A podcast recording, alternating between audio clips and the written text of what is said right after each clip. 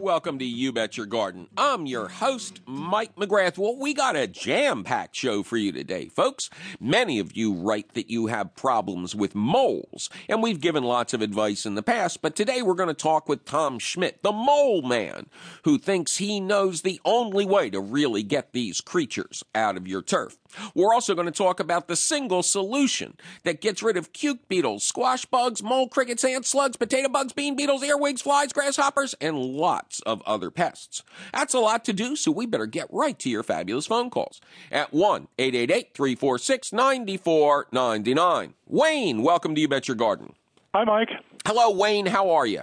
I'm just dandy. How are you today? I am doing fine, sir. Where are you, Dandy? I am in Northbridge, Massachusetts, just south of Worcester. My wife and I are having uh, a bit of a disagreement. I was hoping you could help settle the argument and uh, bring some peace to our household. Boy, I, t- I tell you, Wayne, 99% of the time the woman is right. You do know that, right? Well, I, I, I'm willing to go along with you on that. The situation is uh, we're in a uh, new construction, and uh, we've been here about four years now, so it's probably not new anymore but we have shrubs around the house, and I have been using soaker hoses rather than running sprinklers.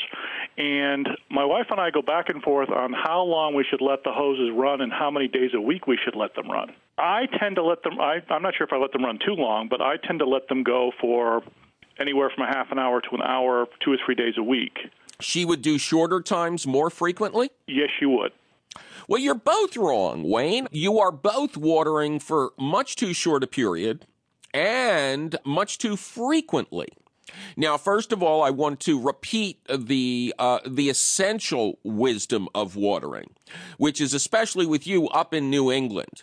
In any week in active growing time, when you get an inch of rain, you get to save on your water bill because your plants do not need any more than that. I presume you have some sort of uh, mulch on the surface of the soil, perhaps even covering the soaker hoses? Absolutely. Okay.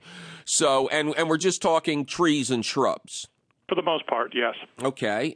Yes. So anytime you get an inch of water a week, you don't want to do anything. And as I often say when I write about this or talk about it on the air, uh, to get one inch of water once a week, you know, a good overnight drenching where it starts raining at dinner time, it doesn't stop raining until like breakfast the next day. That is the ideal situation. And I think one of the reasons people overwater and they water too frequently is it's how our grandmothers got us into gardening you know they they realized they could either teach us to love gardening or keep their plants alive and they chose us. So they gave us a watering can and explained that the plants need water. Well what grandmom never added is they also need to dry out and when you have a deep root system, I, I was just looking at a, a, book on the root system of plants, and I think people misunderstand sometimes how wide those root systems can be and how deep the feeder roots uh, can go down. It takes a while for the soil to dry out, especially well mulched soil in a relatively cool environment like you. It can take four or five days, especially after a good drenching, for the soil to even dry out a few inches down. And, that, and that's where people make a big mistake. They'll stick their finger in the dirt or they'll just look at the surface of the soil and they'll go, oh, it's dry. The plant needs water. Well, it could be terribly waterlogged uh, down below the soil line. And if the roots don't dry out between